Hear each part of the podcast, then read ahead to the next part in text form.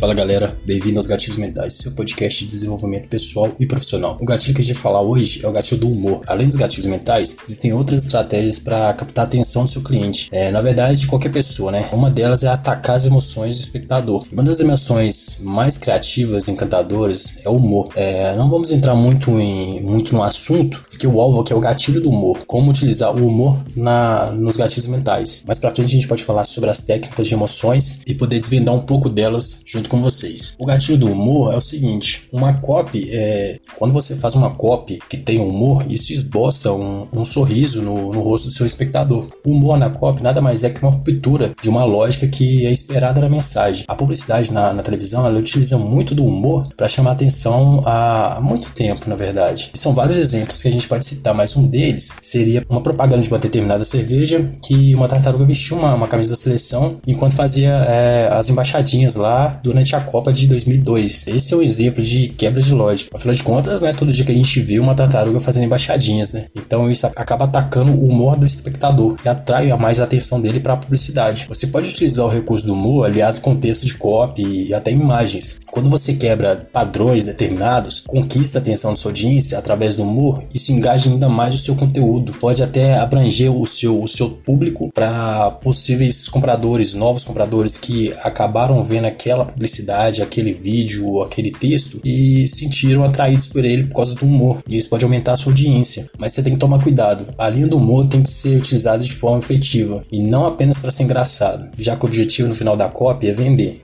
Exemplo de cópia é o seguinte: é uma, uma cópia que quebra um pouco os padrões do que se é esperado de uma, teoricamente, uma história, né? Uma cópia, mas uma história.